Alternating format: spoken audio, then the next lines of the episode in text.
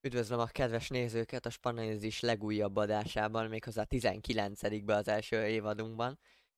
És uh, megint egy régió kibeszélőhöz érkeztünk el, imáron a negyedikhez, hogyha jól emlékszem. De előtte szerintem van még ennél is fontosabb dolog. A híreken kívül itt van velem Hiba Patrik. Ciao Patrik. Szia Krisztián, és üdvözlöm a kedves nézőket. És akkor uh, szerintem vágjunk is bele, vagy hát olyan hosszasan nem kell ismertetni szerintem Andalúziát azoknak, akik valamennyire is képben vannak a spanyol labdarúgással, valamint a spanyol, Spanyolországnak a vidékeivel főleg. Az egyik legnagyobb tartományról beszélünk, és maradjunk annyi, hogy minimum heves vérmérsékletű emberek lakják ezt a régiót, amely azért mondjuk egy szevillai derbin is meglátszik, és meglátszott a hétvégén, de ne rohanjunk ennyire előre, hanem uh, hoztunk híreket is, ugye, Patrik? Így van. És akik követik a, az adásokat, azok ki is találhatják, hogy milyen fajta híreket. Úgyhogy nem kezd. Szerintem bele, bele is kezdek. Uh, nyilvánvalóan Barcelonás híreket hoztam. Az első kicsit ilyen hirtelen jött, és uh, nyilván nagyon jó is. Uh, mégpedig az, hogy Matteo Alemani, ugye aki nem olyan régen bejelentette, hogy távozni akar a Barcelonától, és uh, az még nem volt biztos, de valószínű uh, az Aston Villa-hoz ment volna, most viszont bejelentette, hogy nem akarja felbehagyni a projektet, amit elkezdett, ezért úgy dönt, hogy mégsem, mégsem bontja fel a szerződését, hanem itt marad, és kitölti, ami 2024-ig szól, ha jól tudom.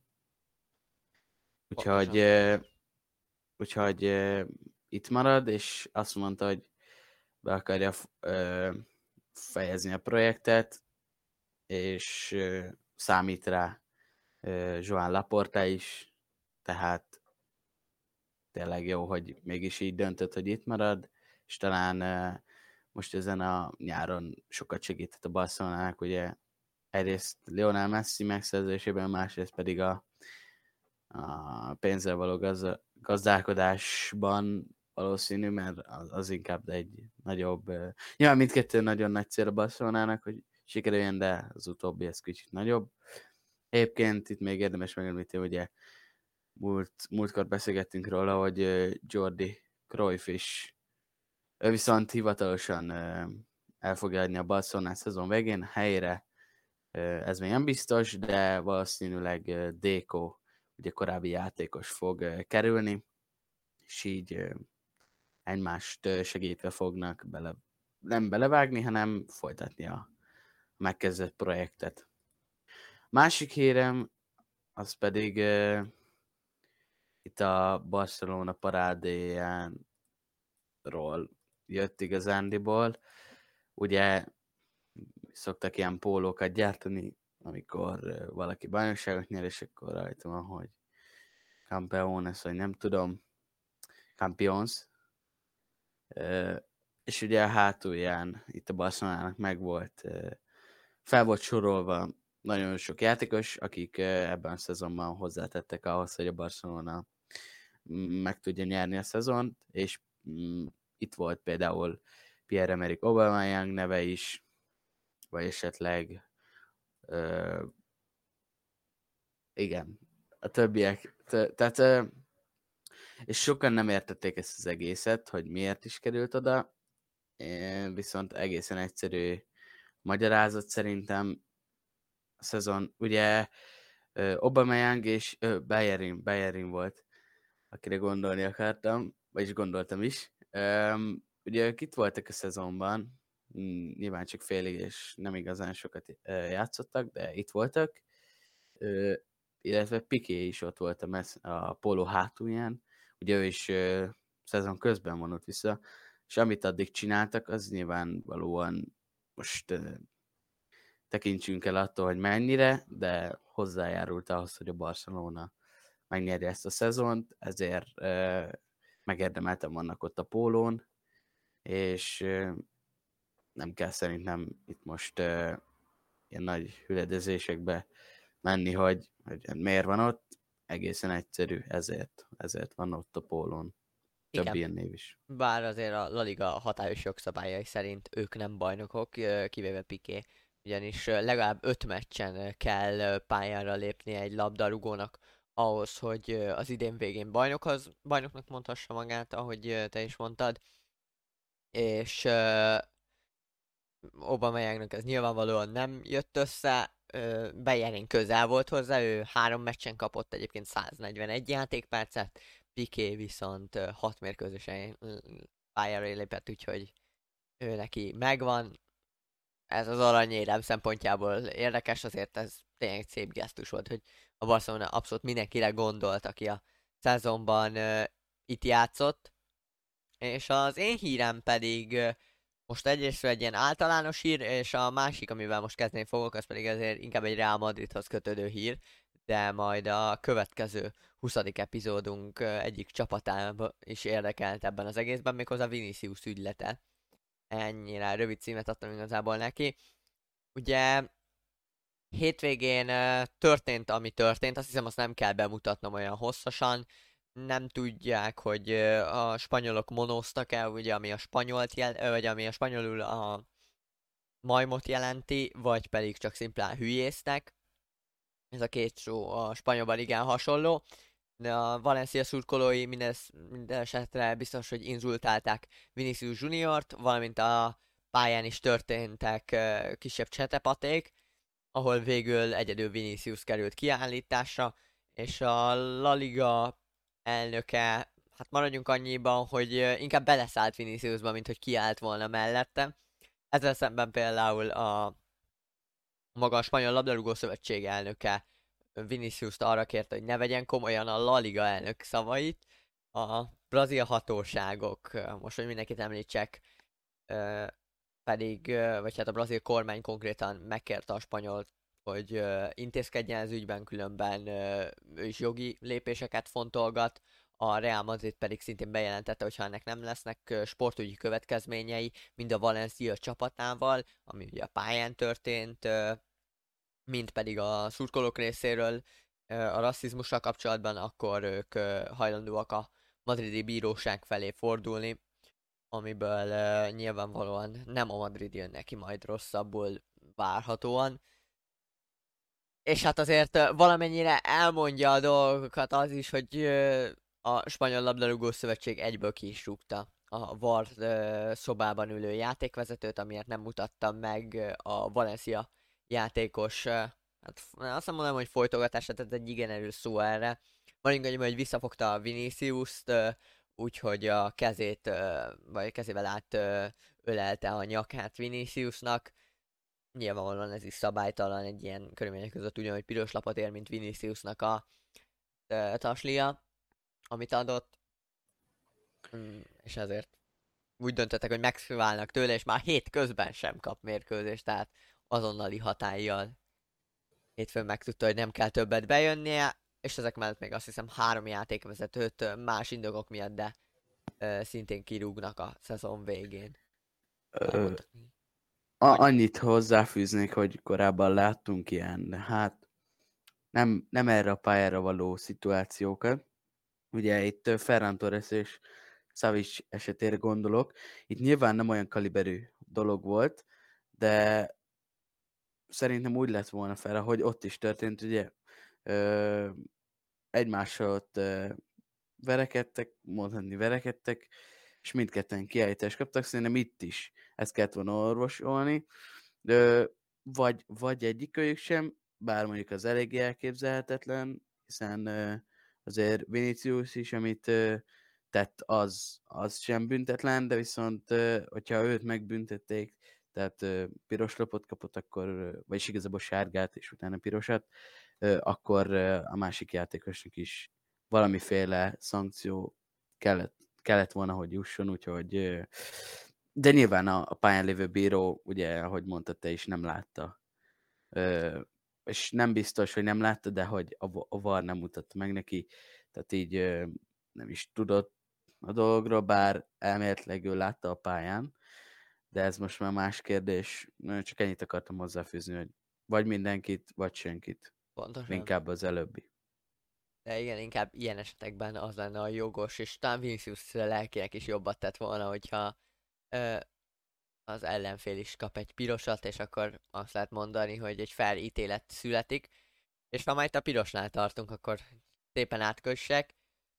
Ö, fölmerült a kérdés, többek között az optánál is, és most nem szeretném konkrétan ugyanazt elmondani, mert uh, annak sok értelme nem lenne, és az optától vennénk el a némzetséget, bár nem hiszem, hogy ez számukra annyira jelentős még jelen pillanatban.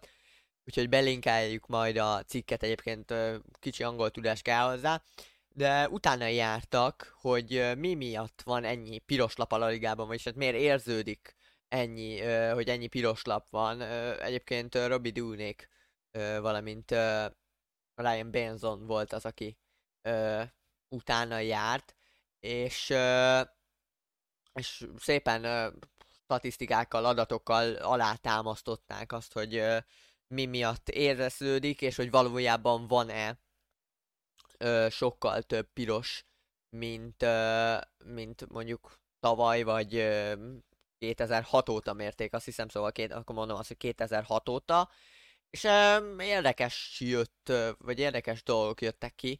Még egyébként uh, idén van a legkevesebb az idei szezonban, uh, van a legkevesebb uh, szabálytalanság per uh, meccs mérlege, addig piros lapot 78-szor egyből felmutattak a játékvezetők, tehát azt lehet mondani, hogy ha leszűrik a következtetéseket, akkor uh, igen, kevés, szabálytalanság van, de azok durvák, mondjuk, mint láthattuk a szevillai derbin, amikor Miranda beszállt, és hát elkasszálta egyébként az ellenfelét Jesus Navast. Úgyhogy nagyon sok egyből piros, vagy egyből piros lap van, de például sárga lapból kifejezetten csökkenést látunk, és második sárgából is azért azért csökkenést látunk, de, de még így is a La Liga a lapok tekintetében vezeti a top 5 bajnokságot, utána egyébként a szintén piros lapjairól, valamint lapjairól híres francia bajnokság érkezik, hogy itt konkrétan számszal legyek, átlagosan 5,11 sárga lap van per meccs, és 0,37 piros lap, ami azt jelenti könnyű matekka, hogy durván három meccsenként van egy piros lap. Ugye hétvégén is láttunk kettőt, ahogy mondtam, és pontosan már hármat, bocsánat, mert még pénteken is láttunk egyet. Ott a Valelalit kapott egyet. Nem tudom, Patrik, te mit gondolsz, hogy te neked ez mennyire volt szembetűnő? Nem tudom, nekem ilyen vintage uh, angol bajnokság feelingem van néha. Ugye ott arra volt jellemző ez a, ez a Brexit tekelezés, hogy, hogy úgy csúsztak oda, hogy tényleg na, ez nem volt szép. Néha ezt érzem, és erről már többször is beszéltem, hogy, hogy vannak olyan rangadók a ligában, egyébként szerintem ezért is nagyon jó a liga, hogy olyan hangulata és atmoszférájú rangadók, ilyen rivalizálások vannak, hogy, hogy ez eszméletlen. Nyilván ennek van egy határa, de hogy az ilyeneken, ilyeneken történnek nyilván dolgok, hiszen pont ezért a rivalizálás miatt. És ahogy mondtad te is a mostani egész közeli esetet, ugye itt a Sevillai derbin, hát azért ott egymásnak feszülnek, egymásnak feszül a két csapat, úgyhogy előfordul, de tényleg nagyon szembetűen nagyon sok piros van, és a legtöbb olyan, hogy simán elkerülhető lett volna. Szimplán azzal, hogy kicsit, jó, hát ez most így megmondva nagyon könnyűnek tűnik, de egyébként meg lehet, hogy nem az, de hogy így kicsit így az, az embernek a, a meggondol, meggondolását átgondolni, hogy, hogy most akkor én ezt tényleg így, tényleg elereszkedek és belecsúszok az emberbe, mert például az Atletico Madrid védői jellemzően kicsit furcsa döntéseket hoznak a meccseken, és hoztak a meccseken, de nyilvánvalóan bár, bármelyik csapatból ki lehetne szedni embereket, akik, akik többször is összeszedtek már nem az, hogy piros lapot, hanem szabálytalanságokat, és még annyi, hogy, hogy tehát szembetűnő, hogy, hogy nagyon sok van, és így most nézve a statisztikákat, hogy korábban mennyi volt, azért ez elképesztő, hogy, hogy ennyi van. Mert ezért így, így szezon közben, meg így belülről nem, nem úgy nem látszik so, soknak, mert ugye nagyon nem is emlékszünk már a múlt évben a piros lapokra, de most így nézve nagyon sok. Igen, ö, egyébként érdekes, mert a csapatok például azt állítják többek között a Sevilla elnöke is, hogy nem teljesen egyértelmű a játékvezetők és a labdarúgók között a kommunikáció, abból a szempontból, mint a csapatok között ez nem teljesen volt egyértelmű, hogy például a kész szabály mi számít kéznek, mi nem, és többek között emiatt jöhetnek, de ugyanazban a szerelések kapcsán is a szabálytalan becsúszások, vagy akár taktikai faltokat is sokszor túlságosan is megtorolják. Egyébként most ezt egy ilyen friss hírként mondom, pontosan mert én most láttam, azért mondom csak így friss hírként, de egyébként Xavi a tegnapi sajtótájékoztatón szintén kiállt, úgyhogy azért azt így érdemes megemlíteni, hogy, hogy még azért a Barcelonából is teljes mértékben kiállnak. Tegnap azt mondta, hogy kiáll abszolút Vinicius mellett az újságírói kérdésre, és erre az újságíró azt mondta, hogy ez sok Madrid szurkolónak tetszeni fog valószínűleg, és elnyerik, vagy elnyered úgymond a megbecsülést tőlük, és ő pedig azt mondta, hogy ez nem arról szól, hogy milyen mez van rajta, Vinicius egy ember, ahogy az összes 22 játékos a pályán egy ember. Teljesen, teljesen így, így miközben mondtad, ezt akartam elmondani, aztán végül nem kellett elmondanom, hiszen Csabi elmondta, de teljesen ezt akartam mondani, hogy attól függetlenül, hogy van rivalizálás, attól még ember-ember. Igen, tehát ez, ez szépen összefoglalta itt, úgyhogy ez szép volt Csavital. Ö, viszont így azt hiszem a híreink végére is értünk, hogy most nem sikerült olyan rövidre húzunk, de hát ez a Viniciusos téma mindig egy hosszabb ö, beszélgetés eredményez, ami szerintem nem baj, mert ö, fontos azért az ilyen dolgokról is említést tenni. És akkor szerintem jöjjön is az Andalúz régió, ahol van négy csapatunk. Azt hiszem kettőt nem kell ebből bemutatni, de talán hármat sem, aki idén mondjuk rendesen vagy rendszeresen követte a La Ligát. A Sevilla igen rossz formában indult, aztán most Mendilibárral szárnyalnak hogy így röviden összefoglaljam, a Betis pedig mindig egy ilyen felemás csapat számomra így az elmúlt években. Hol jók, hol jobbak, de a teljesítményük alapján inkább egy ilyen középmezőnyt erősítik, mint sem mondjuk a felsőházhoz tartoznak, vagy amit a pályán nyújtanak az alapján. És azért elég ingadozó formájuk van, de most úgy néz ki, hogy megállnak ott, ahol vannak, és az Európa Ligát elérik, sőt nem úgy néz ki, hanem konkrétan szinte már biztos is.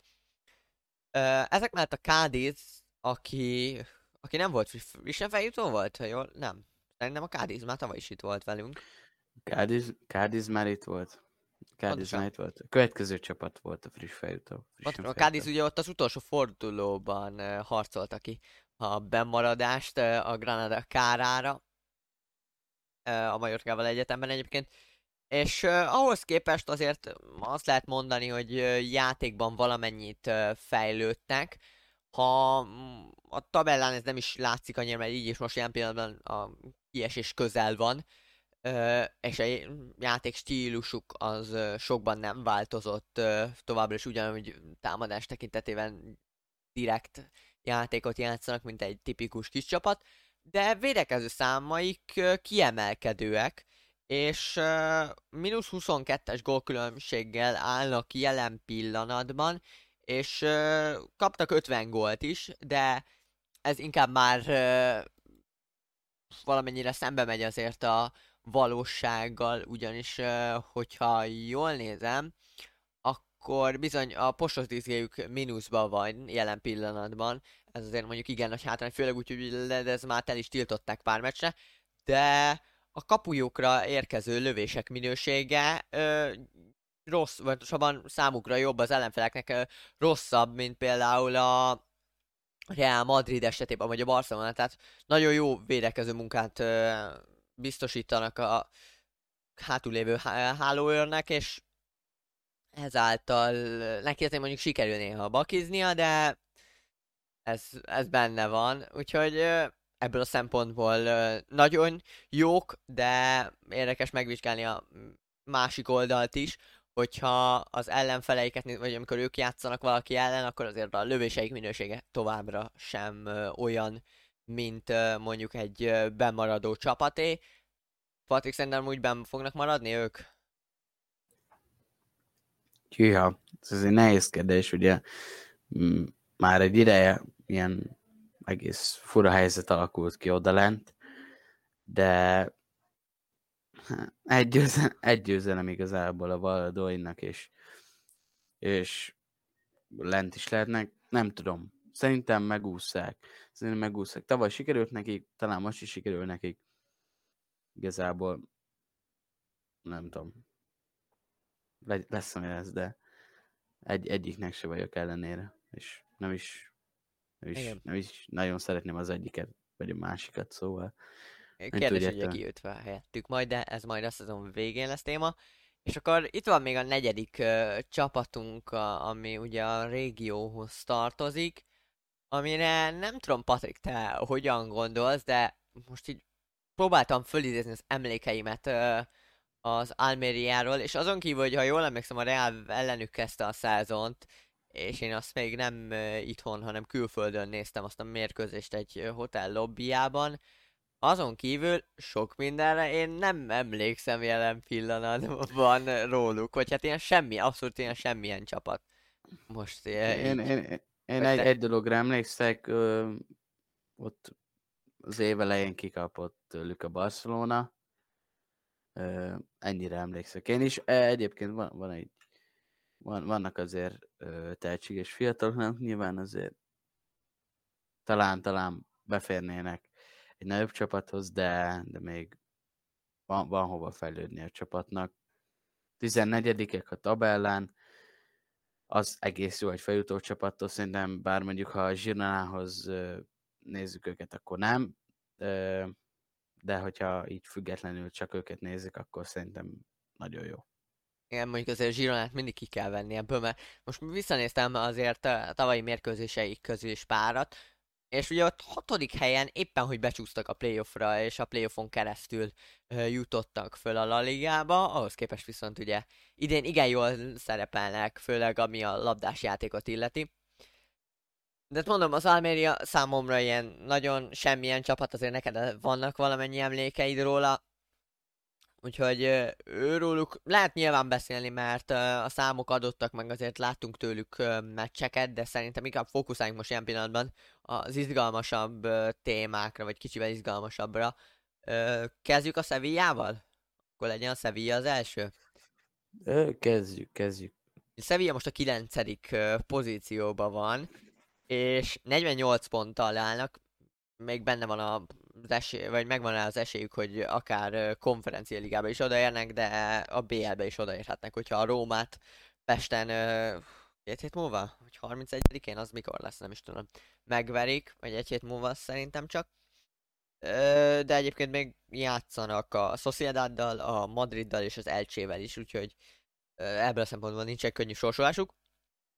Mondjuk egyébként a Bilbao is játszik. Úgyhogy mondom, Nekem ők a szezon elején abszolút egy csalódásként indultak. Van egy fiatal magjuk. Kinek nem? Tessék? Kinek nem indult úgy. Ja, mondjuk jogos. Van egy alapból szerintem fiatal magjuk El Nesrivel, uh, azért Rafa Mir sem idős játékos. Nyilván vannak olyanok is, mint Rakitic vagy Papu Gomez, akik a keret átlag életkorát jelentősen felhúzzák. De, de például ugye szintén ott van a védelemben egy Nianzu, egy Montiel, vagy esetleg egy Loic Baldi, aki ugye, jól emlékszem, a télen érkezett, a kapuban pedig egy Bono, aki mondjuk érdekes, hogy mostában miért nem védett. Hétvégén is sérült volt, mert én nem hallottam volna. Hé- hétvégén arra emlékszem, hogy ott melegített be. Igen, de Dim- Dimi- Dimitrovics védi. Vagy hát ilyen felváltva védik a... Ha jól emlékszem.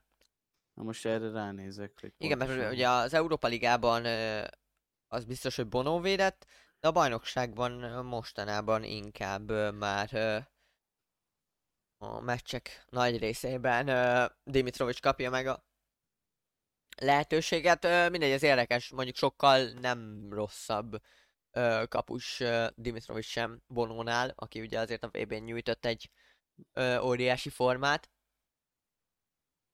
De, de van egy fiatal magjuk, amivel a szezon elején igen rossz fele kezdtek el menni, és hát ebben én Twitterre ki is tweeteltem, amikor a biztosá vált csütörtökön este, vagy lehet már pénteken tweeteltem ezt ki, ugye Mendy Libert, egy Mendy Libert dicsérő poszt kapcsán, hogy ennek az embernek, hogyha megnyeri esetleg az Európa Ligát, de hogyha mondjuk azt mondom tisztesen helytáll, hogy szobrot alvatnék legalább egy melszobrot a stadion előtt, az is biztos. Tehát így tényleg a semmiből, a kiesés közeléből visszahozta ezt a csapatot, megsügő elegendő. Azt hiszem ez, ahogy ő átvette ezt, és egyelőre ahogy menedzseli a csapatot, 12 meccs, 8 győzelem, és 3 döntetlen, valamint egy veresége van mindössze. Minimum jó mérleg, vagy Tartik, te mit gondolsz Mendy Libár teljesítményéről? Nagyon jó mérleg.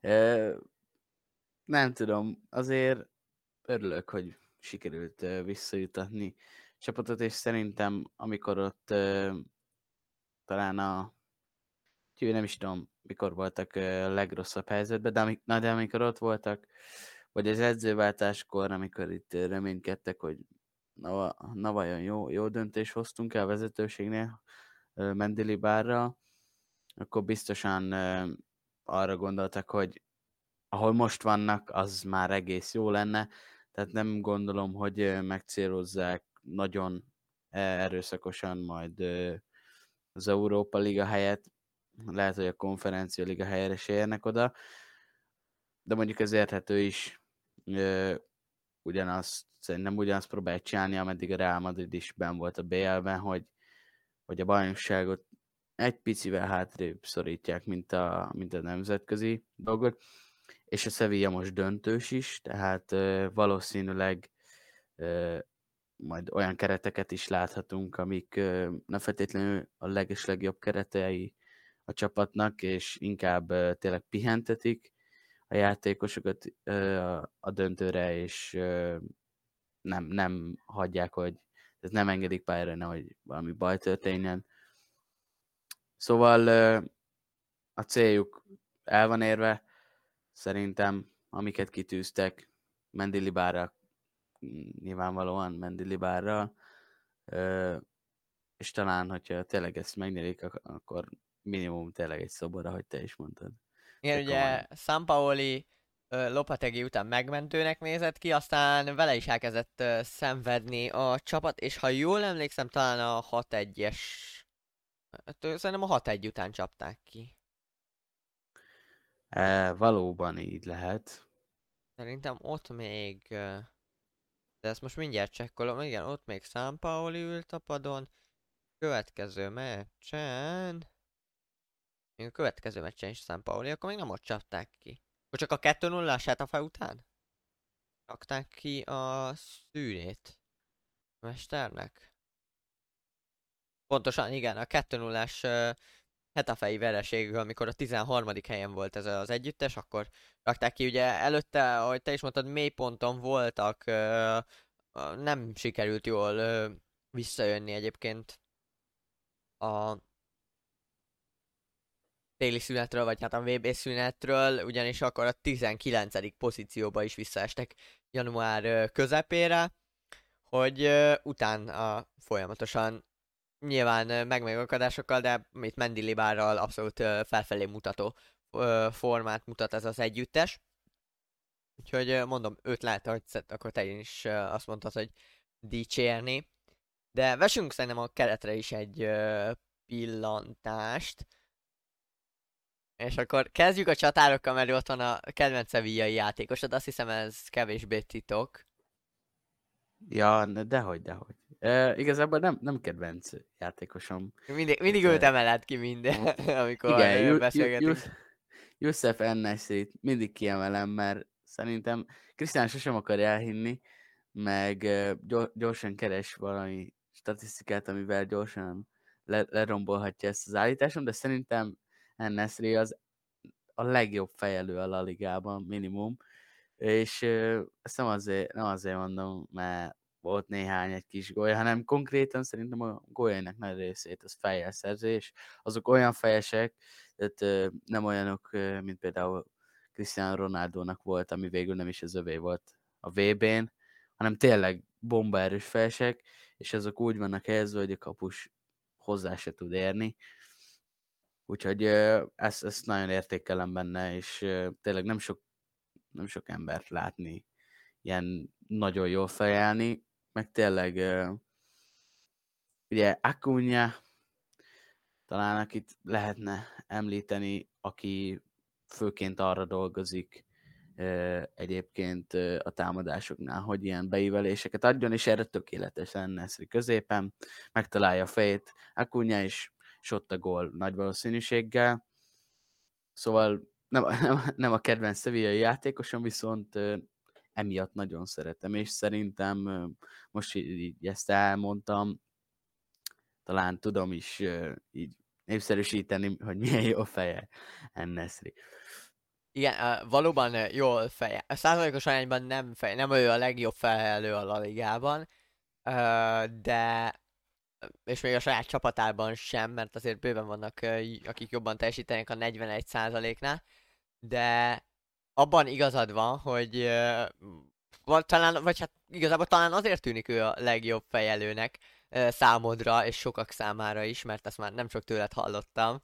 Egyből rád gondoltam, hogy ezt tuti te mondtad neki, de ilyen teljesen random helyekről is, úgyhogy nem, ugyanis uh, valóban ő nyeri meg a legtöbb helyest, uh, de ő veszíti el a legtöbbet is, tehát nagyon sokszor uh, próbálkozik fejesekkel, van 59 vesztes és 8, vagy bocsánat, 59 győztes és 85 vesztes fejese, hogyha ezt gyorsan összeadjuk, akkor kijön az, hogy durván 140, nem durván, hanem kereken 144, ha jól emlékszem, akkor 144-szer próbálkozott, és ennyiszer a csapatból nem próbálkozott senki, ha jól emlékszem, következő utána 60-nal van Rafa Mir személyében. De bizony ez is a, az egyik sajátossága a Mendilibár játékának sokszor adogat be a Sevilla, és ott azért szükség van elneszű fejesélyre, és úgyhogy azt lehet mondani, hogy szerintem ő kulcsjátékus Rafa Mirrel egyetemben. És akkor korábban említett öregek közül, te melyiket, vagy kit tartasz, melyiket kit tartasz fontosabbnak? Rakitic vagy Papu Gomez jelen pillanatban ebbe a csapatba? Hát azért Papu Gomez mi játszik annyival többet, mint mondjuk Rakitic, pedig aztán, ú, mondjuk nem, nem. Mondani akartam, hogy a VB-n is azért ö, ö, játszott, de igazából nem, nem annyira játszott, tehát 12 meccsel többet játszott Rakitic, és egyébként is nem csak azért, mert Barcelona játékos volt Rakitic, de egyébként is szerintem talán Modric mögött valahol volt legjobb horvát, úgyhogy tényleg most már azért szegény nincs, nincs annyira a formában, de hát hogy is lenne 35 évesen. Mivel többet játszik Rakitic, és kicsit jobbnak is gondolom, hiába az argentin nemzetiség a másik oldalon, szerintem jobban játszik még most is, úgyhogy a kérdésedre válaszolva Iván Rakiticot találom jobbnak fontosabbnak a csapat részére. Mm, én is nagyjából ezért ezzel egyetértek. Papu ez azért most már inkább gyengébb formát nyújt, főleg mondjuk pont a Valladolid ellen azt hiszem akkor játszottak, az volt egy, nem most a hétvégén, hanem ja, egy hete, akkor azért ő is egy góllal kivette a részét a csapatnak a jó teljesítményében, de Rakitic hosszabb ideig hoz jó formát, a ligában egy gólja van és három gólpassza, Papu Gomeznek ugyanezek a számai egy és egy. Tehát ő egy egyes, egy per hármas pedig Rakitic, szóval számok is nagyjából ezt igazolják. Hogyha most nem megyünk bele a további mutatókban. A védelemben pedig ránéz az ember erre a védelemre, és tud jó, két jó szélsőt mondani, vagy a, az emberek nagy része által jónak vélt uh, szélső védőt, ugye Akunya és Jesus Navas személyében, és hogyha megnézzük, mind Akunya játszott 28 mérkőzésen, de mindössze 19-en kezdett, Jesus Navas pedig 37 éves, szóval azért tőle nem is lehet elvárni, de ő 30 mérkőzésen játszott, és szintén csak 20 kezdett, tehát azért azt lehet mondani, hogy durván a meccseiknek a felén inkább csak csereként érkeznek be, és szélen sokkal inkább a másik argentin Montiel, valamint Alex Teljes az, aki, aki inkább szerepel, és lehetőséget kap a bajnokságban, főleg mert az Európa Ligában azért inkább a tapasztalatnak szavaz bizalmat Mendilibár. Ez is egy érdekes kérdés, hogy ki minek szavaz bizalmat a nemzetközi kupaporondon. Sokkal inkább az idősebbeknek, vagy a fiatalabb tehetséges játékosoknak, vagy akár a kupákban, ugye láthattuk például az Uszaszúna példájából. Patrik, te mit gondolsz? kell -e, nyilván kell -e, mindig lehet erősíteni, de mennyire szükséges elősíteni a Sevilla védelmén a következő szezonra, szerinted? Nem, nem követtem ennyire nagyon a Sevillát, de itt volt ez a kölcsön. Ugye Alex Telles most csak kölcsönben van igen, a Manchester United-től. Nem tudom, hogy, hogy mi volt akkor a Sevillában, hogy miért érkezett, de szerintem mondhatni felesleges most így ide, hiszen bőven tudják őt helyettesíteni. Valószínűleg azért inkább a Manchester United oldaláról volt ez kedvezőbb, bár ott is szerintem jól jönne egy ideig most. Védelem, ugye Jules Condé Barcelonához érkezett a múlt nyáron, talán ő, ő lehetett nagyobb hiány, illetve uh, Diego Carlos, ő, ő volt, aki az Aston Villa-ba ment el ugyanezen a nyáron, tehát múlt nyáron. Igen, szóval a két közösségű védőket. Ott, ott meg lett azért foszva kicsit a, a Sevilla, és talán ennek is köszönhető az a kis leesés a szezon elején. Addig nem tudtak még úgy helyettesítést találni, vagy fejleszteni ahhoz, hogy, hogy legyen valami a védelemmel, de szerintem egyébként talán ugye Badé azért, azért ő is egy egész jó francia. A másik francia Nianzu, ha jól mondom, ő, ő is ígéretesnek tűnik, 20 éves, Badé is csak 23, szóval nem tudom, talán, talán valakit így lehetne, de, de nem tudom, nem annyira fontos szerintem. Uh, igen, érdekes, hogy lehet -e igazolni, vagy tehát most konkrétan nem hallottam híreket, de hát Moncsi híres azért, hogy teljesen random uh, mutat be játékosokat, úgyhogy nem is sejti, ember, nem sejti az ember, vagy nem is sejti az egyébként igen tájékozott spanyol sajtó sem a játékosokat. Sevilláról nem tudom, mit lehet nem most még elmondani, ugye azt említettük, hogy nem lesz egy könnyű szezonzárásuk, de cserébe utána van egy jó megérdemelt pihenőjük, és ők csak, hogyha jól emlékszem, majd július végén kezdik el a felkész, vagy hát július közepén kezdik el a felkészülés, szóval van ott egy megérdemelt pihenők, és viszonylag később kezdik, mint mondjuk a Barcelona vagy a Real Madrid, majd meglátjuk. Ebből uh, mi sül ki. És akkor jöjjön a városi rivális, akitől ugye hétvégén kiállítottak Mirandát, ahogy említettem, az pedig a Real Betis csapata. Na hát, hogyha a Betis, vagy hát hogyha azt mondtuk az Amérő, hogy ilyen tökéletesen semleges csapat, vagy ilyen semmilyen csapat, akkor azért azt nem lehet rámondani a Betisre, mert itt meghatározó játékosok vannak szerintem, akár a kapuban Claudio Bravo, aki kevésbé a teljesítményével mostában elkezdett védeni Rui Silva helyett, de Rui Silva egyébként a La Liga egyik legjobb kapusa, szóval azt még nem vagyok biztos, hogy át kéne venni a helyét. Vagy akár egyébként Felipe Luizzal a védelemben, aki ugye a Lációban is korábban megfordult, vagy esetleg a fiatalokkal még, ugye van belőlük pár, például Joaquin, jó, ez nem, azért Joaquin nem fiatal, de de a középpályán abszolút azt lehet mondani, hogy meghatározó nevek vannak a spanyol labdarúgás szempontjából is, Canales és Nabil Fekir például. A támadó sorban pedig azért ott van a Panda, hogy őt becézik Borja Iglesias. Úgyhogy meghatározó nevekkel, de mégsem tud eredményt elérni, Patrik. Szerinted ez miért van a Betisnél? Vagy te szerinted meghatározó nevek ők egyáltalán? Ö, spanyol spanyol téren, igen. Spanyol ö, országon kívül viszont nem tudom, hogy mennyire tudná megállni a helyét itt most néhány játékos. Borja Iglesias teljesítménye nem megkérdőjelezhető, szerintem már néhány szezon óta így ö, tud, tud hozni egy formát, úgyhogy ö, ő, ő mindenképpen egy meghatározó alakja a csapatnak. Ö, nem tudom, még kit lehetne úgy igazán kiemelni. Uh, ugye Fekir, Fekirre szerintem az a probléma, vagy hát nem szerintem, hanem az a probléma, hogy nagyon sokat sérült, és így keveset tud játszani. Pedig szerintem talán az egy, egyik legtehetségesebb francia itt a, itt a La Ligában. William Carvalho szintén ugyanezt gondolom, bár neki a tehetsége azért nem annyira fekér, fekér szintjét kapargatja.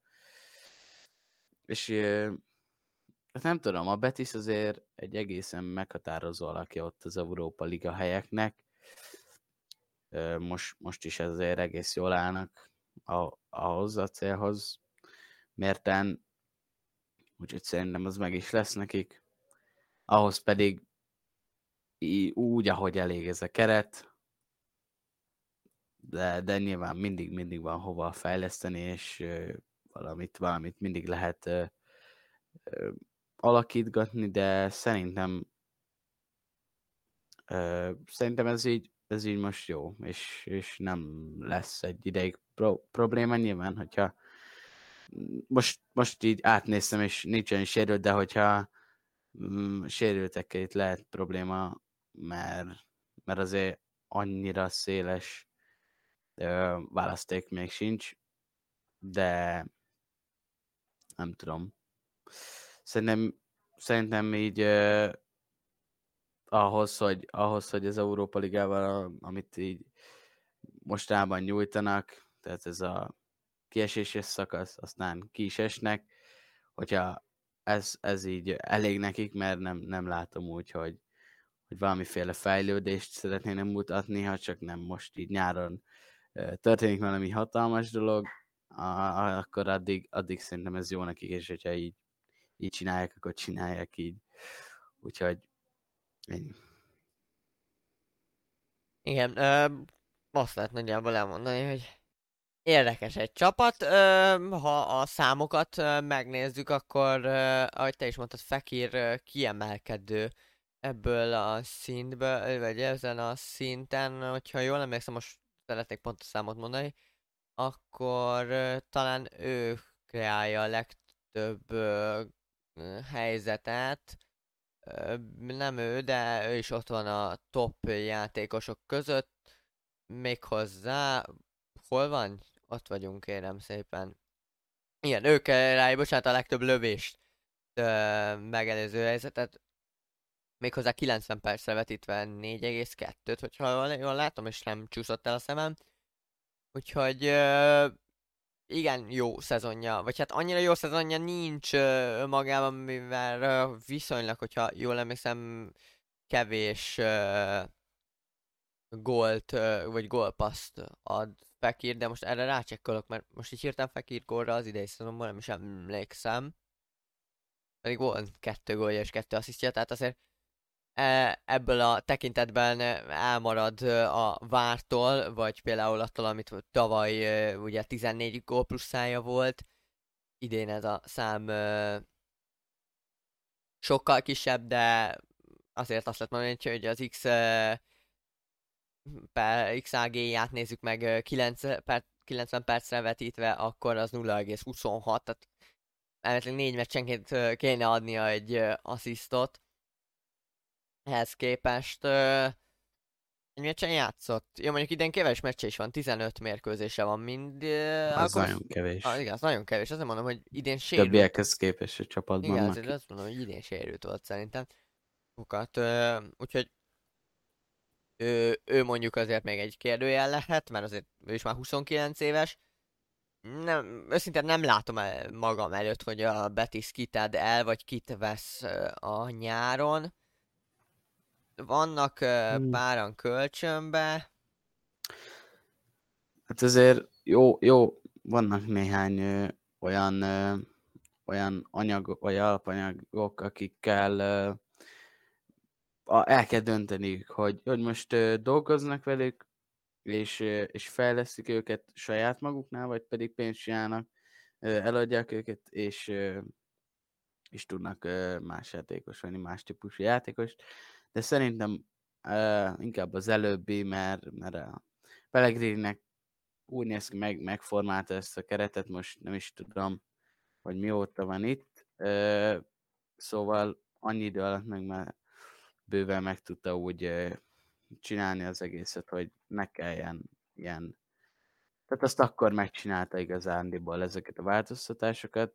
2020. augusztusa óta van egyébként a Betisnél, az már egy húzamosabb idő, szóval tényleg itt nem tudom, egyébként ha, lenne, ha van, van ilyen céljuk, hogy esetleg a, a BL-be bejussanak, nem gondolnám, hogy ott meg tudnák állni a helyéket, mármint nyilván a, a kisebb bajnokságok, kisebb bajnokságok csapatait, akik épp hogy bejutnak, meg tudnák venni, de csoportkörön túl nem hiszem, hogy tudnának jutni.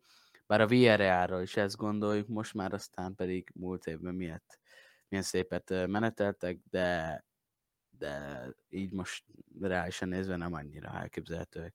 Azt hiszem, a Betis nem BL szint jelen pillanatban. Vagy hát jövőre lehet az, de ahhoz főleg két poszton kéne erősíteniük.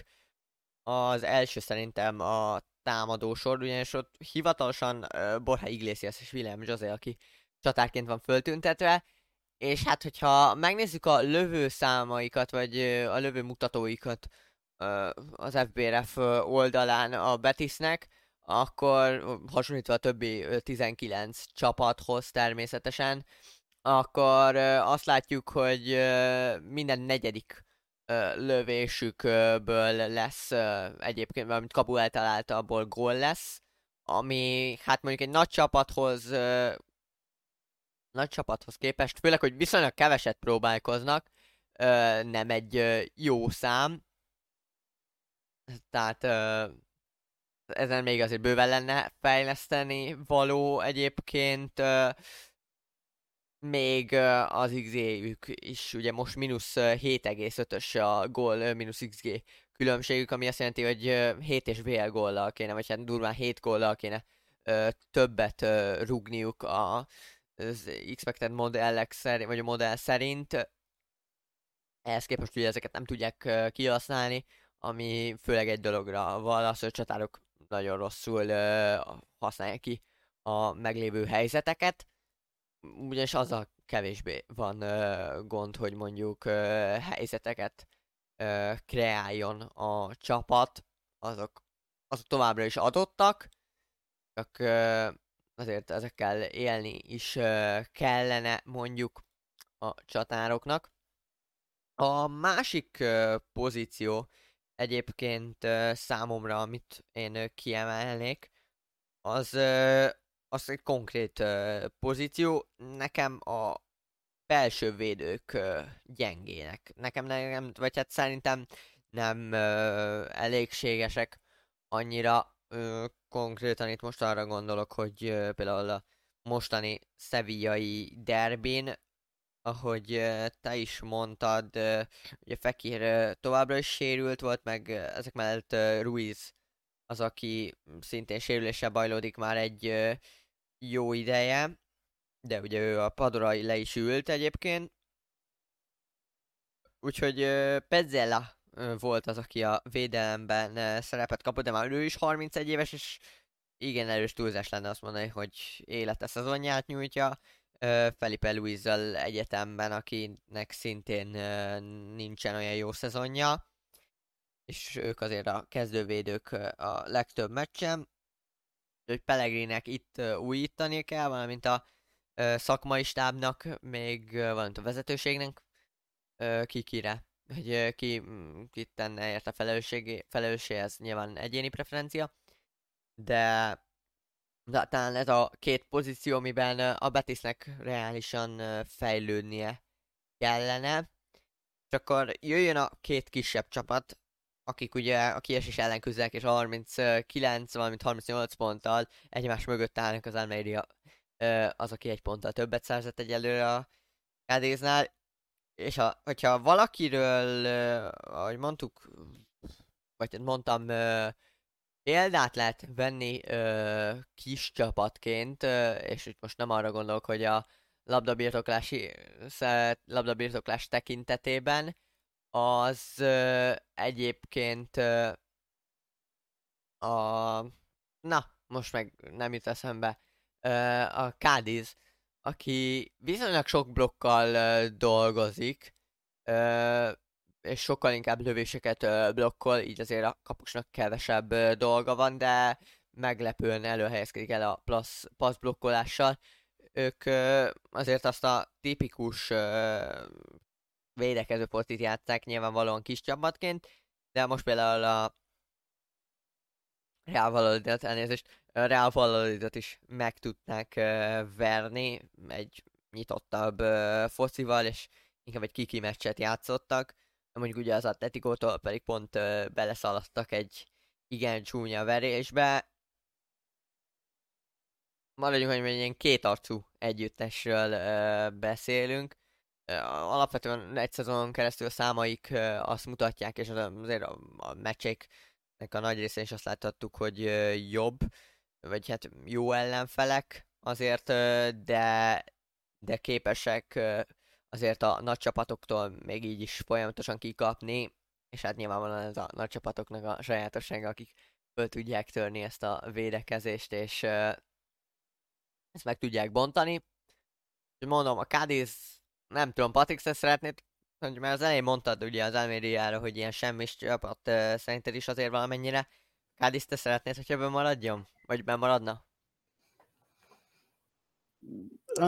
Elő, korábban is mondtam, annyira nem, nem szeretném, hogy kiesenek, de annyira azért mégsem, azt sem szeretném, hogy bemaradjanak. Ja, tényleg, tényleg ez a legjobb szor, én semmilyen csapat az Almériával egyetemben, mert így néha meglepetéseket okozunk, de egyébként még nem, meg, nem meghatározó alakjai a La Ligának. Úgyhogy nem tudom, talán azt mondom, maradjanak be, hiszen így mégis talán, á, nem, mert Majorka is, de, de így, így is stabil, stabil középcsapat is válhat akár belőlük, bár mondjuk mindig csak épp, hogy a vonal fölött vannak, ugye, hogy kikesnek ki az a vonal fölött, hát akkor akkor nem biztos, hogy ez hosszan fog tartani, és sokáig lehet ott épp, hogy fönnmaradni, úgyhogy meg egyébként sem játszanak azért egy olyan, olyan játékot, ami, ami mondjuk felérne a felső tízhez akár, felső hathoz, úgyhogy... Igen. És hogyha megnézzük az Almériát, mert szerintem a Cádizról és az Almériáról akár egyszer is lehetett volna beszélnünk, hogy beszélhetünk egyszer is, ugyanis ha megnézzük mondjuk a labdabirtoklási számaikat, a filtildet, és még mondjuk hozzáveszük akár azt is, hogy milyen magasan védekeznek, mennyire direktek, vagy mennyire sem az opta, valamint a Markstadtnak az adatait figyelme véve, szinte ugyanott uh, helyezkednek el, és azért uh, a haladó számok is ugyanazt mutatják, hogy nagyjából hasonló számokat uh, hoznak, uh, mind a ketten főleg a védekező harmadban aktívak, és, és kontrázni szoktak, úgyhogy mondom, az Ameriáról talán annyira hosszan nem is lehet beszélni, mert kiemelkedő játékos, és ha megkérdeznénk, hogy az Ameriába soroljak fel 10 játék, vagy soroljak fel kezdőt, majd lennék őszintén, ugye talán akit ki emelni, az középpályán Robertone, ugye ő egyébként egy argentin középpályás, meg a kapusuk természetesen, aki Fernando Martínez, és kegyetlen jó formában van, vagy hát az egyik oka annak, hogy az ö, Almeria ö, fennmarad valószínűleg, aztán majd meglátjuk, hogy, ö, hogy végül is aztán fent marad-e. Mondom, az Almeriához szerintem nem köt egyikünket se olyan komoly érzelem.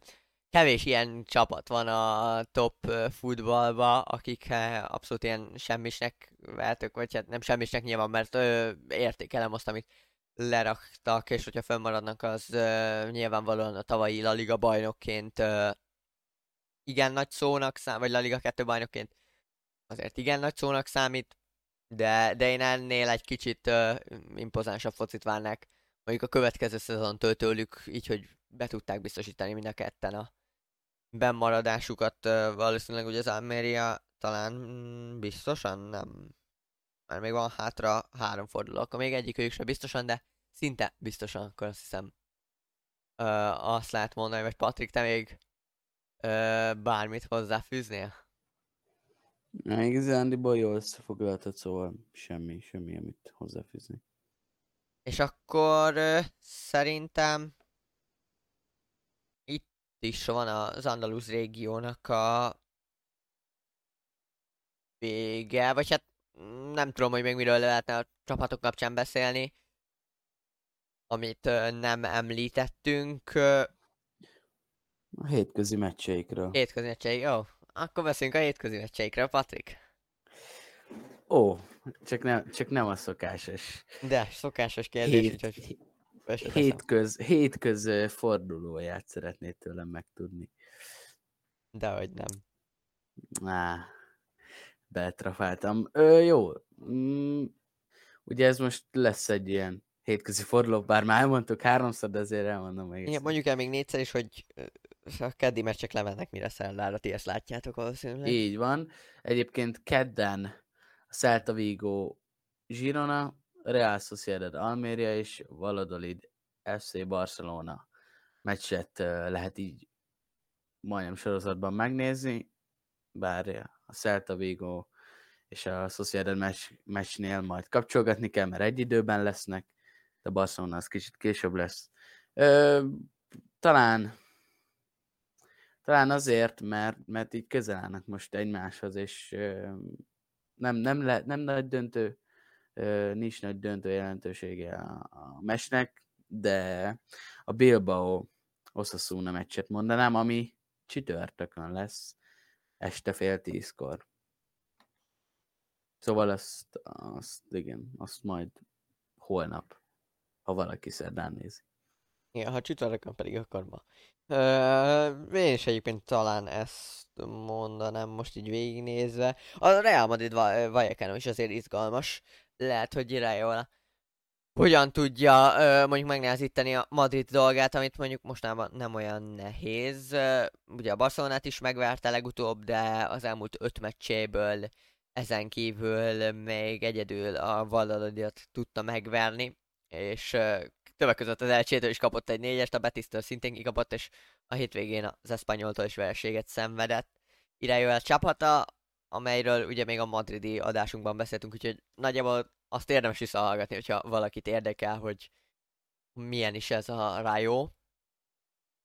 És akkor szerintem így a spanyol vagy La Ligával kapcsolatban ennyit még, amit érdemes mondani, hogy ha eddig el meghallgattátok, akkor valószínűleg szoktátok rendszeresen hallgatni adásainkat, úgyhogy ezt köszönjük szépen. És a héten érkezik még egy adásunk, méghozzá a 19. után nyilvánvalóan a 20 ahol pedig ö, a valenciai régióról fogunk beszélgetni. Ahol nyilvánvalóan emiatt nem lesznek hírek, ugyanis aznap vesszük még föl ezt az adást is, de itt is négy csapatot ismertetünk, így ezen a héten, hogyha nagyon szeretnétek, akkor nyolc csapattal is meg tudtok ismerkedni részletesebben, nagyjából egy órán, vagy egy nagyjából két órán keresztül, így azt lehet mondani. Két adásban Valencia Villarreal, Elche Mallorca a következő adásunkban, ebbe pedig ugye a Sevilla, Real Betis, Almeria, Cádiz együtteseiről beszélgettünk. Én Takács Krisztián voltam, mellettem a virtuális stúdiónkban alulról, felülről, jobbról, balról, ahogy szeretnénk, Hiba Patrik. Így van, és kövessetek Instán minket, ez nagyon fontos. Pontosan, ez fontos. Nézzétek a spanélit is, nézzétek a felülnézetet, meg az extrákat. Mi hozzuk nektek a tartalmakat, és hamarosan, most annyit megszellőztetek, érkezik egy blogpost is. Azt is érdemes követni. Majd a következő szezontól részletesen szeretnénk folyamatosan írni. Úgyhogy szerintem akkor eljött a ennek az adásnak búcsú a vége, ideje. a búcsú ideje pontosan, ahogy mondott Patrik. És akkor én el is köszönök. Sziasztok, szia Patrik! Sziasztok!